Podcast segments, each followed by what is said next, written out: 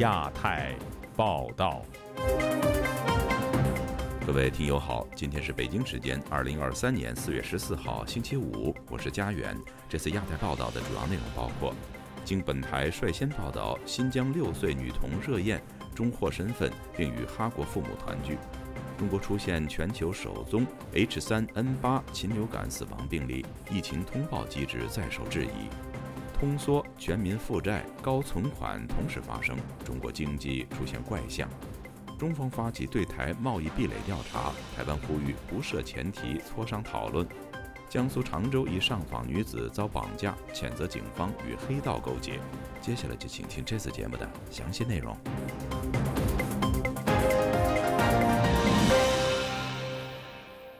本台今年一月曾经报道，一对哈萨克斯坦夫妇在新疆生下了今年已经六岁的女儿热燕后，孩子因为没有出生证、没有医保，也不能够上学。该事件经本台披露后，引起舆论关注。近日，热燕终于获得了身份证和护照，并在哈国与父母团聚。以下是本台记者黄春梅发自台北的报道。从热燕的父亲阿比尔提供的视频可以看到，热燕亲昵地坐在爸爸的腿上，阿比尔紧紧地抱着女儿，脸上洋溢着幸福的微笑。两人录制了一段录音，感谢本台的报道，促成他们分散多年得以团聚。要就电台帮助西亚，我的我的孩子热燕送过送从中国回来了，谢谢。自由亚洲电台。哈萨克斯坦青年阿比尔在二零一六年与第一任妻子在哈国法院办理离婚，随后他到了新疆与现任妻子注册结婚，但是新疆法院拒绝承认前一段婚姻在哈国离婚的判决。阿比尔和现任妻子拿不到结婚证，两人的孩子热燕出生，新疆当局拒绝为热燕开出生证明。六年来，他在新疆不能享受医保和上学。阿比尔和妻子都是哈萨克斯坦公民，孩子因为没有出生证而被迫滞留在中国，居住在舅舅家。阿比尔一家的遭遇经过本台披露后出现了曙光。上个月中旬，热燕终于取得了中国核发的身份证和护照。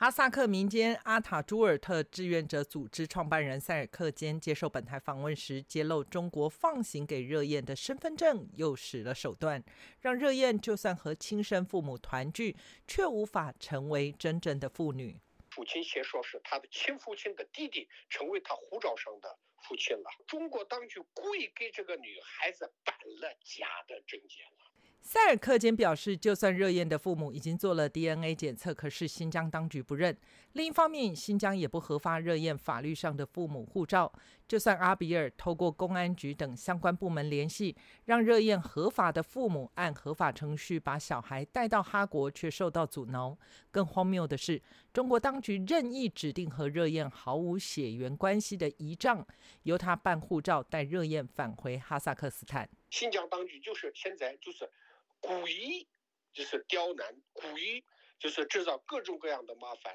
禁止这些哈萨克人移民哈萨克斯坦。好像中国人太少了。塞尔克坚提出，热焰的仪仗帮忙带小孩到哈国，还可能卷入所谓的贩卖儿童案。更麻烦的是，热燕法律上的父母，也就是叔叔婶婶，并未随他一起到哈国。热燕加入哈萨克斯坦国籍也是一大问题。塞尔克坚说道：“在哈萨克斯坦建国以来，从来没发生过这样的事。下一个阶段，热燕争取加入哈国，也将会是漫长的过程。”自由亚洲电台记者黄春梅台北报道。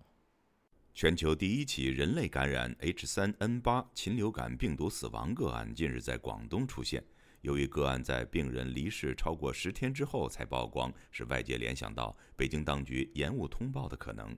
有流行病学专家敦促中国检讨疫情通报机制，以避免危害全球公共卫生。以下是记者高峰的报道：因感染 H3N8 禽流感逝世的56岁女子住在广东中山市。二月二十二日发病后，因为严重肺炎住院，上月十六日去世。当局表示，患者发病前曾经接触活禽，住处附近也有野禽出没。世界卫生组织表示，至今有三人感染 H3N8 禽流感病毒，全部来自中国。中国国家卫健委在上月二十七日，也就是患者去世超过十天后，才向世卫提交报告，受到部分舆论指责，甚至有人认为北京有意延误通报。中国红十字基金会原医疗救助部部长任瑞红不排除。上级部门在接获广东通报后，没有第一时间通知世卫的可能。广东疾控中可能有的防范意识不够强，耽搁在他们那里了。当然，也有可能是他们通报的很及时，但是因为这个事情，嗯，H3N8 这种禽流感病毒，它如果出现了交叉物种的这种感染，其实是对人的这个危害性非常大，是一个很重大的一个卫生事件，导致了它我们获取信息比较缓慢。广东省疾控中心曾于上月二十六日公布，中山市一名五十六岁女子感染 H3N8 病毒，却没有交代患者已经病逝。任瑞红认为，这可能不涉及瞒报，因为这种流行病完全你把它向全世界隐瞒不报，这个。我估计他们也是，嗯，不太可能做得到的。那事实上，他们自己也受不了，因为可能他最先传播的还是在中国范围内。他可以把这个通报的时间延后，导致了我们公众获取信息的时间有一个延迟。他会自己考量一下这个通报的时间，这个是有可能的。世卫强调，H3N8 人传人风险较低。台湾流行病学专家何美香认为。这对于中国而言是不幸中的大幸。假定这是一个有人传人的状态，你就不能延误。那他延误了这么久，那就人很多了。我们都尽量对一个未知或者严重的呃呼吸道感染症或者什么病例，都是要比较加快的角度，能够建立一个更及时的呃探讨跟报告。何美香促请中国当局检讨现行的疫情通报机制以及传染病法规。只要有人类跨宿主的感染的时候，我们都不要掉以轻心。中国是有一条法规，疫情要要往上呈报，然后才可以公布，所以这个本身就会延误了很多。尤其在他们这种很集权的状态之下呢，就会变得大家很紧张，都不敢讲。何美香促请中国当局正视漏洞，以免新冠疫情危害全球的情景重演。自由亚洲电台记者高峰香港报道。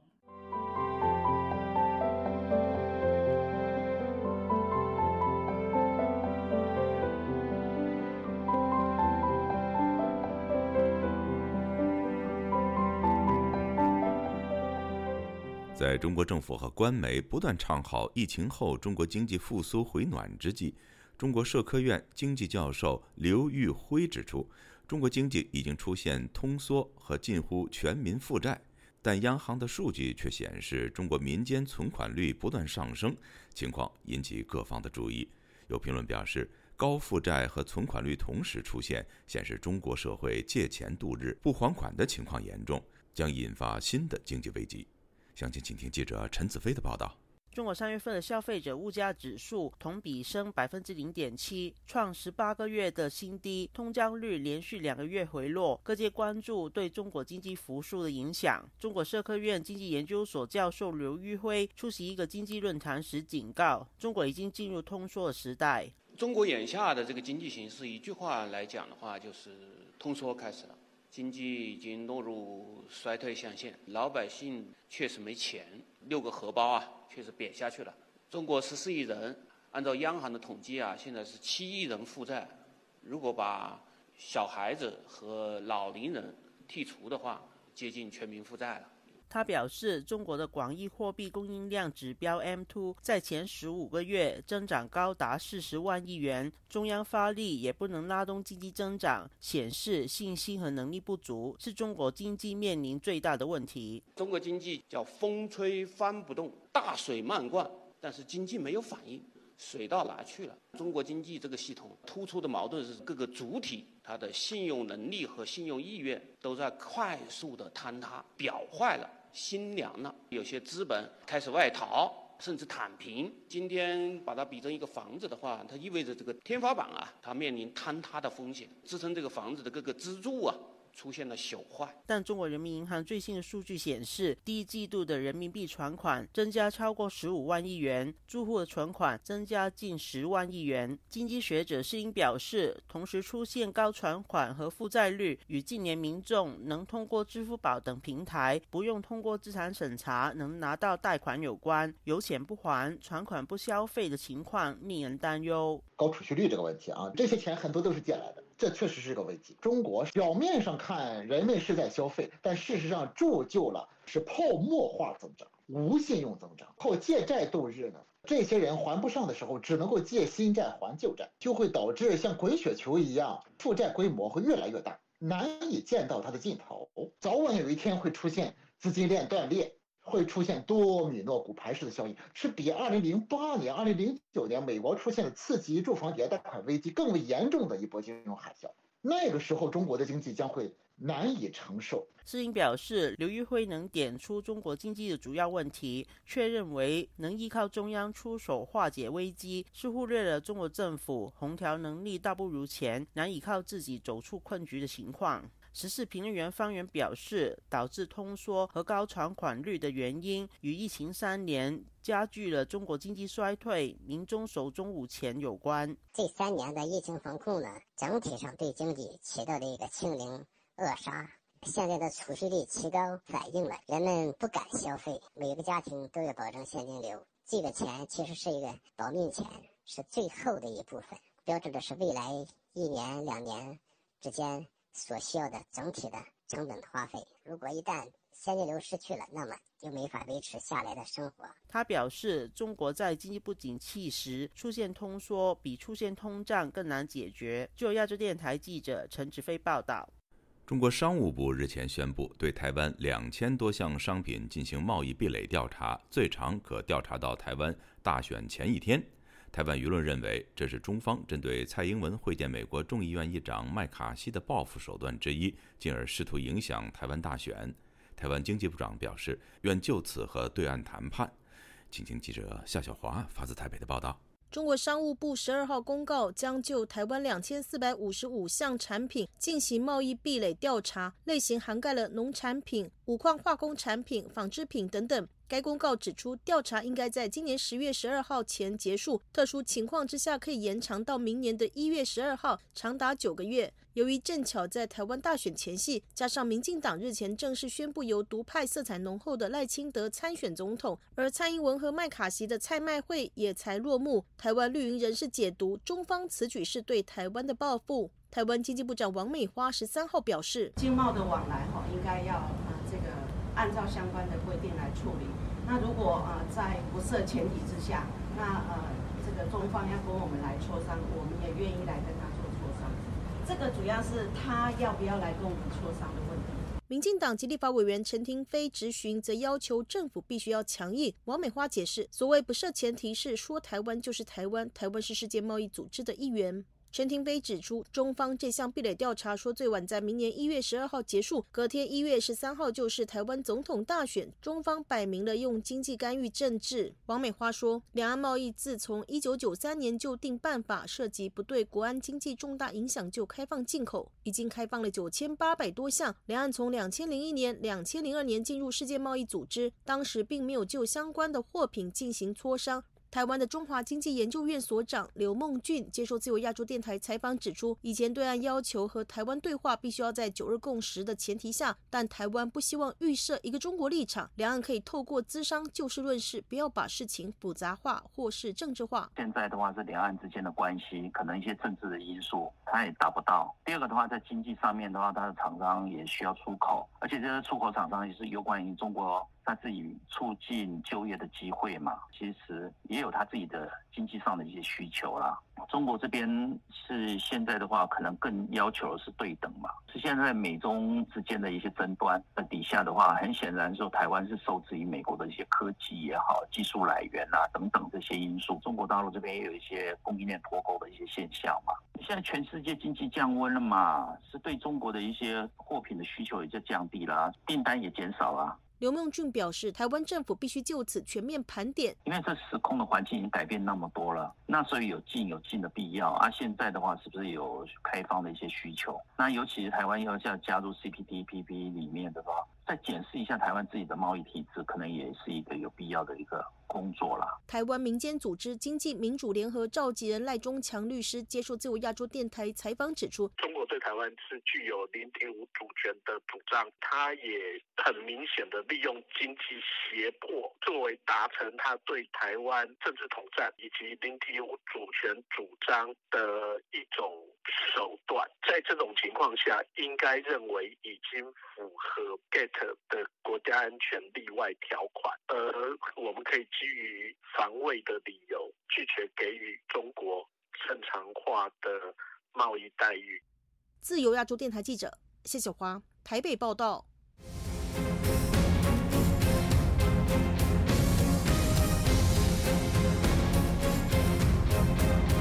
江苏常州一名女子近日与其母亲在前往北京看病时，在火车站被多名疑似黑社会人员暴打，并被绑架回常州。该女子向本台表示，由黑帮分子承认是受政府指使，并且在绑架过程中与常州公安密切合作。详情，请听记者唐媛媛的报道。住在江苏常州的杨丽本周四告诉本台记者，四月初身患肾病的她与母亲许冬青前往北京看病时，遭到疑似黑道人员的暴打和绑架。到北京南站，刚出检票口，准备找厕所的解决这个生理需求的时候，被大概十名左右的不明身份的人从背后突然袭击，然后被绑到一辆黑车上面。我跟我妈在车上面被殴打，被抢手机、身份证和包，嗯，还被不准上厕所。绑匪对我们实施殴打时，曾对我们说：“都是你们政府让干的，被打伤、打残，可以。”找你们这个当地政府帮你们治疗。杨丽表示，绑架过程中，黑车开到了河北沧州，当时还有金坛滨湖派出所的女警上了车。在杨丽与许冬青被抓回金坛滨湖派出所后，被打伤的他们要求警方立案验伤，但警方却不受理。这并不是杨丽第一次被绑架。今年二月，杨丽与母亲在去北京就医期间，向国家信访局提交上访文件，没想到两天后，便有十几名不明身份的人士冲进他们的酒店房间，将他们强制带回金坛。本台记者就此致电常州市金坛滨湖派出所查询，但在记者尚未问完问题时，接听的警员就挂断了电话。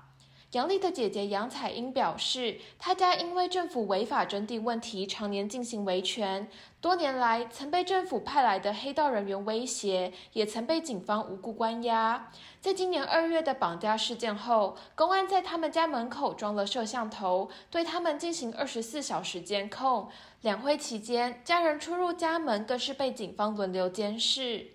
杨丽则表示，身患肾病多年的她会坚持去北京看病，但她不确定自己会不会再次遭遇绑架，也不确定身体受不受得了被绑架的折腾。接下来我们还会坚持到北京去看病，我家还会去北京参加这个行政案件的庭审。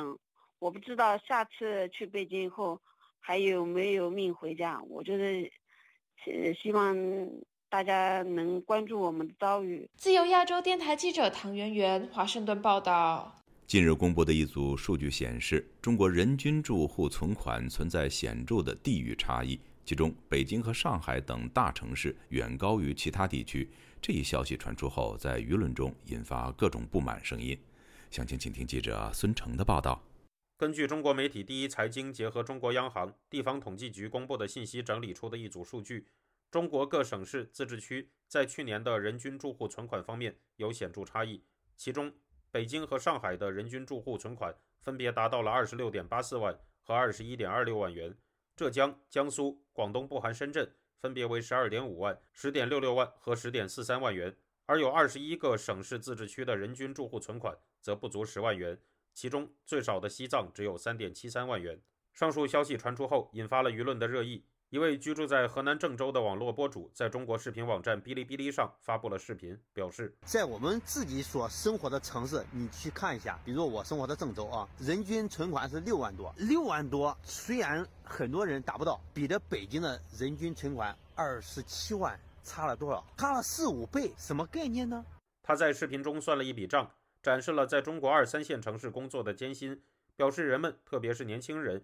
如果想获得更多存款。应该去大城市工作，还是大城市赚多呀？你干个一年两年，顶在我们二三线城市干个四五年、五六年的。一位名为“孔老头”“苏老头”的油管时政评论博主，则对这种地域存款差异反映出的不平等进行了点评，表示在北京和上海之外，它确实有地区收入差，那到底是一种自然形成的，还是一个呀人为的设计？这也就是个问题。似乎啊，这里人为设计出来一种啊出生就不平等的问题。这是个人为设计，就是户口限制你了。不过，也有居住在中国大城市的人士在网上发声，表示自己实际上根本没有二十多万元的存款。在谈到北京人均住户存款达到二十七万元的问题时，有来自北京的网友表示：“报警了，我怎么丢了二十多万啊？必须给我追回来，交到我手里，不然就让专家给我补。”也有网友说自己的存款根本没有那么多，表示自己连个零头都没攒出来。还有人表示，北京乃至整个中国的贫富差距都很大。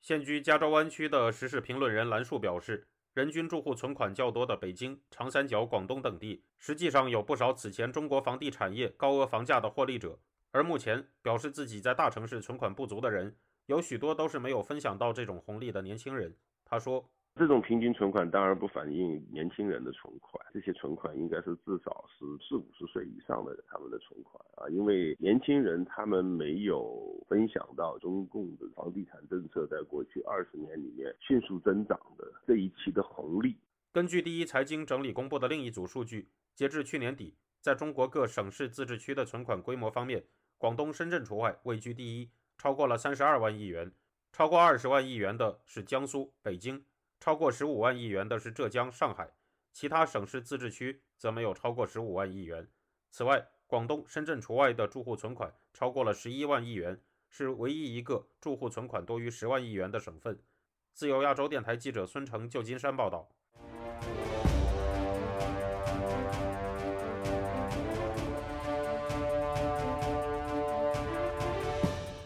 中共领导人习近平多次要求实现国防和军队现代化。其中有关军民融合的特殊政策引发外界关注。多位美国专家认为，中国目前实际的国防投入远远超过官方数据，而其军事系统中仍存在所谓“软肋”。以下是本台记者经纬的报道。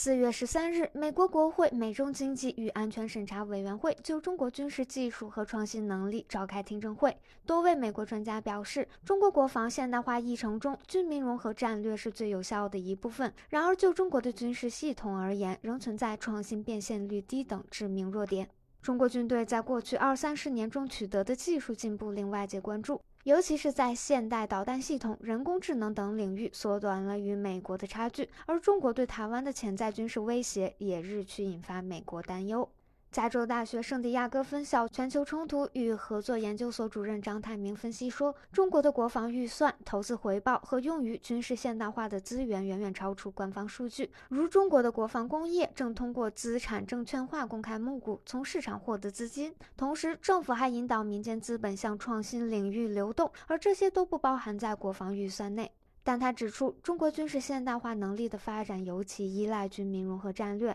而技术转化率却十分低下。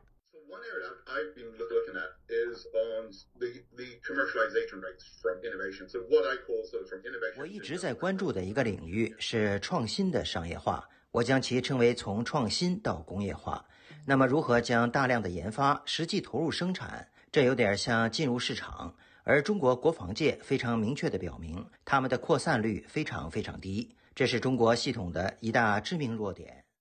美国智库兰德公司国防分析师克里斯蒂安·科里登也认为，中国解放军的弱势在于研发采购系统效率非常低，中国军工企业长期处于行业垄断地位，缺乏透明度和市场竞争。中国也意识到这些问题，因此试图通过军民融合来引入竞争，以确保创新转化。华盛顿智库新美国安全中心技术和国家安全项目高级研究员艾莎·卡尼亚则表示，中国的军民融合战略是在新时代赶超美国非常有效的手段，尤其是在太空、网络空间、人工智能等领域。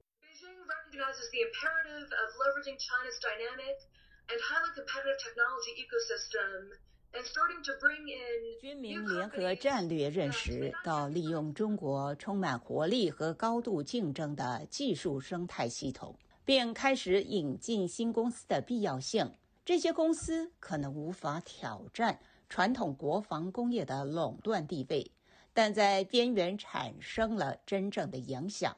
特别是当涉及到传统国防工业没有积极参与的新兴领域。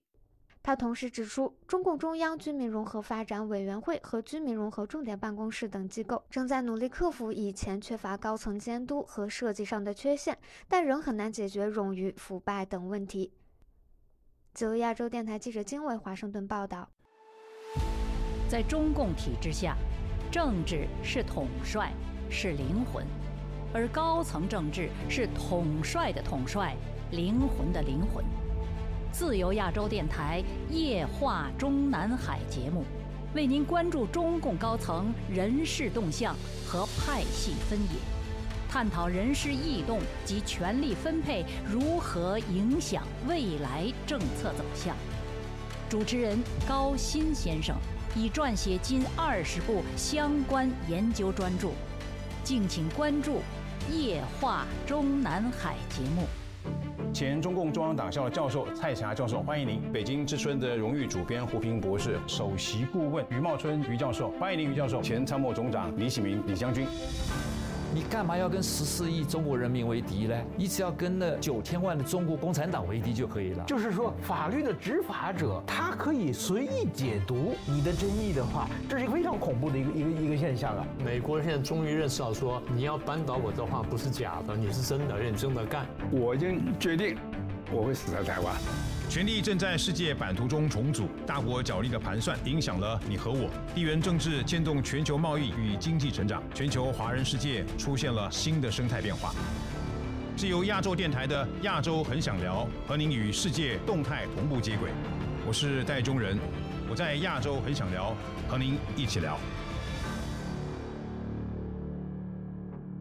听众朋友，接下来我们再关注几条其他方面的消息。超过十位海外华人替被以颠覆国家政权罪判处重刑的人权捍卫者许志勇、丁家喜发声，在四月十三号提出联署书，推动两人竞取二零二四年度诺贝尔和平奖的签名活动。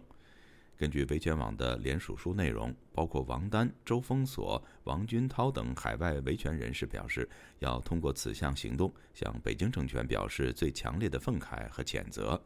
此外，中国人权律师团也在同一天发表声明，替许志勇、丁家喜以及日前被以相同罪名判处五年有期徒刑的人权律师秦永佩发声，表示从法律上、证据上、程序上等，三人均不构成任何犯罪，呼吁当局立即将三人无罪释放。